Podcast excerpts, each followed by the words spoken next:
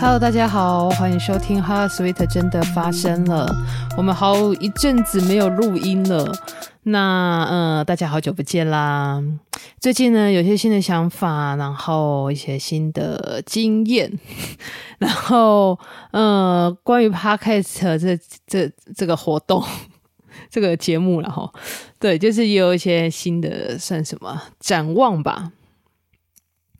对，然后一转眼就到了六十一集了。对，那关于这个新的一些想法呢，可能下一集再跟大家好好聊聊。对，这集我们要讲跟医疗照护相关的主题。那今天要聊的是癌症跟基因检测有什么关系？会聊这个主题呢，是因为最近我有接到就是病人的电话，然后呃，就应该算什么病人的家属啦，对，家属的电话。然后他就在问我说：“就是这个病人，就是他他的这个家人有没有检验，有没有做基因检测？”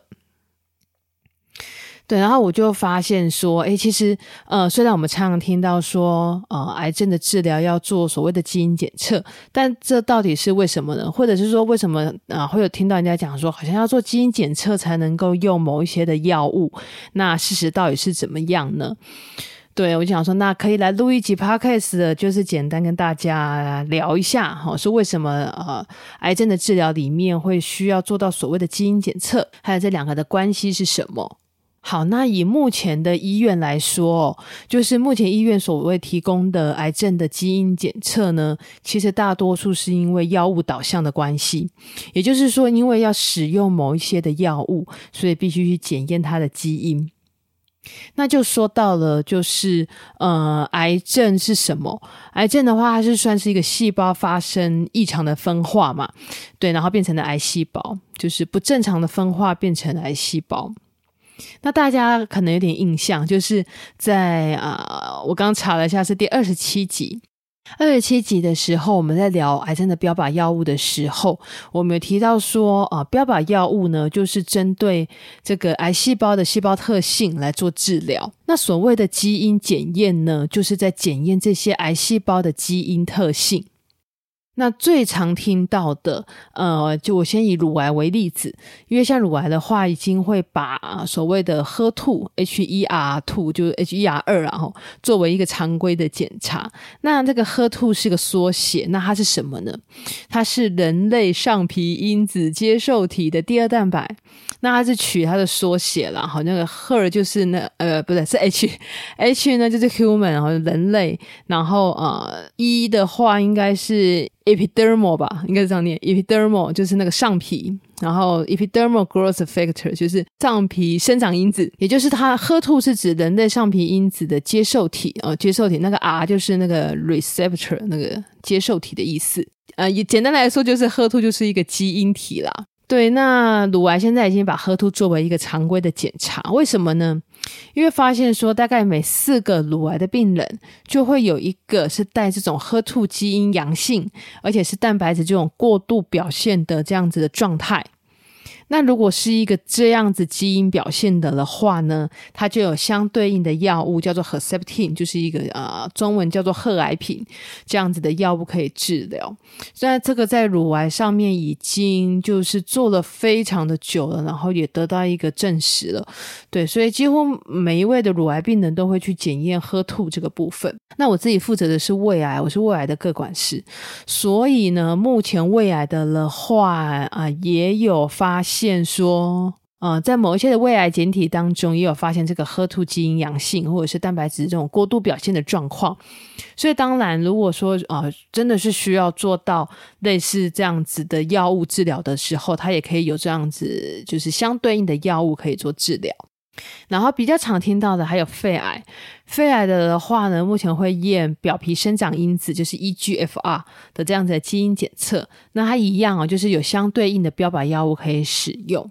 这样听起来呢，就是几乎呃，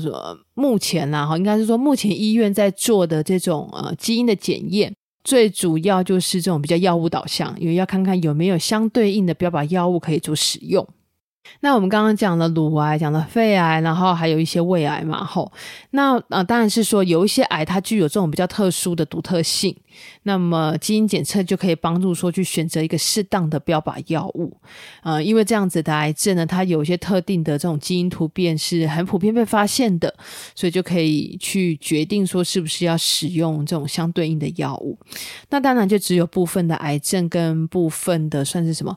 每一个器官的癌症，它可能还会有不同的细胞形态的分化，就是并不是说每一种癌症都已经找到所谓的相对应的标靶药物了。有些呢，可能还在临床试验的阶段，那有些可能还在研发，或者是找寻一些相对应的因子啊，或者相对应的药物，所以并不太能够说，如果一旦被诊断出来某一项癌症的话，就一定会有相对应的基因检验可以做哦，这是不一定的。我看一下我的稿子，我录音的现在有点晚，然后我又刚刚才打完稿子，然后接下来讲一下，嗯，为什么会这几年来说会比较去做所谓的基因检测这样子？吼，最主要呢，其实罹患癌症最主要的原因还是呃，算什么？呃，家族史，就是遗传的因素这样。对，所以当就是比如说直系的一些血亲的亲人吼，如果说带有某一些的基因体的时候，或者是某些基因它是一个过度活化这样的因子的时候，简单来讲就是如果说呃亲人呃通常是指直直系血亲呐，如果直系血亲有癌症的的话。如果说有这样子的家族史，癌症的家族史，那我们就会建议说，那啊，直系的子女要及早去做癌症的筛检，对，或者是要留意相关的症状，哦，及早发现，及早治疗，这样。那这几年啊，大家一定会看到外面有蛮多的，比如说什么健检中心啊，或者是一些什么生物科、生科哦，生物科技的厂商，那会去推所谓个人化的基因检测，那到底要不要做呢？嗯，我觉得这算是一个见仁见智啊，吼，就是呃，看大家怎么怎么思考。那我记得我在之前的集数里面也有提过类似的主题。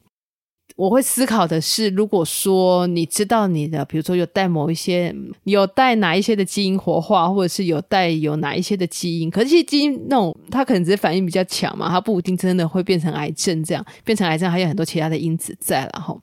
那如果说呃，一旦知道了说是不是有这样子的基因之后，那有打算要做什么？对，我觉得可以从这个方向来思考。就是你如果知道了你的基因检测是什么样子的话，你有打算要做什么吗？然后我就觉得先想到这边之后，再来衡量是不是要花一定的财力去做这样子的检验。如果以我自己的的话。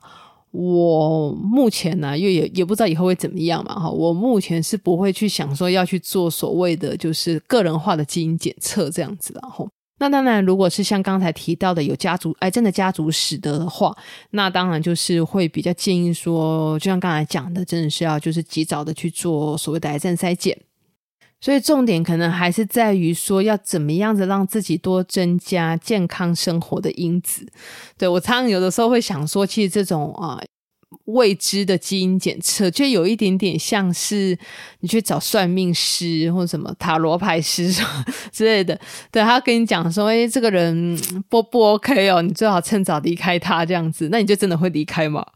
对，会还还是你会去找下一个算命师呢？对，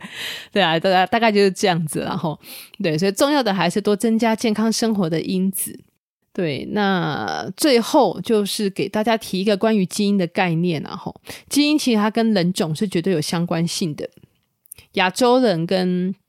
嗯，就东方人跟西方人一定会有会有基因上面的不同啊吼。那网络上有个举例，我觉得很好，呃，就是他有说到，就是美国心脏协会有建议说，如果每天喝一小杯的红酒的话，可以降低心血管疾病的风险，但是前提是就是它是美国的心脏协会建议的哦。但是以台湾的统计资料来说，在台湾啊，大概每两个人里面就会有一个人，他没有办法将酒精代谢过程中间的一个产物叫做乙醛，哦，它没有办法乙醛顺利代谢成乙酸，那这个乙醛呢，它就会留在人体内，乙醛留在人体内呢，它就会造成癌症的风险。所以为什么我们会说喝酒会增加癌症？哈，就是这个道理，这样子。对，嗯，可是对西方人来说，他们可能就没有这么高比例的一个酒精代谢基因的缺陷嘛，就是亚洲应该算是台湾的统计发现的。对，所以呢，就是要告诉大家，就是其实这种基因呢，其实是跟人种还是非常有关系的。那一旦其实说，假设说有这个基因，也并不一定代表它就会演化成癌细胞。对，那更重要的事情是什么呢？更重要的事情是落实健康的生活，减少这种危险的因子。好、哦，那好的环境跟生活习惯，其实会是比基因来说更显而易见，然后更好达成，哦，更实际可行的一个健康的管理。然后，好的，今天就讲到这边喽。那下一集哈，Sweet 真的发生了，我们就空中再见，大家拜拜。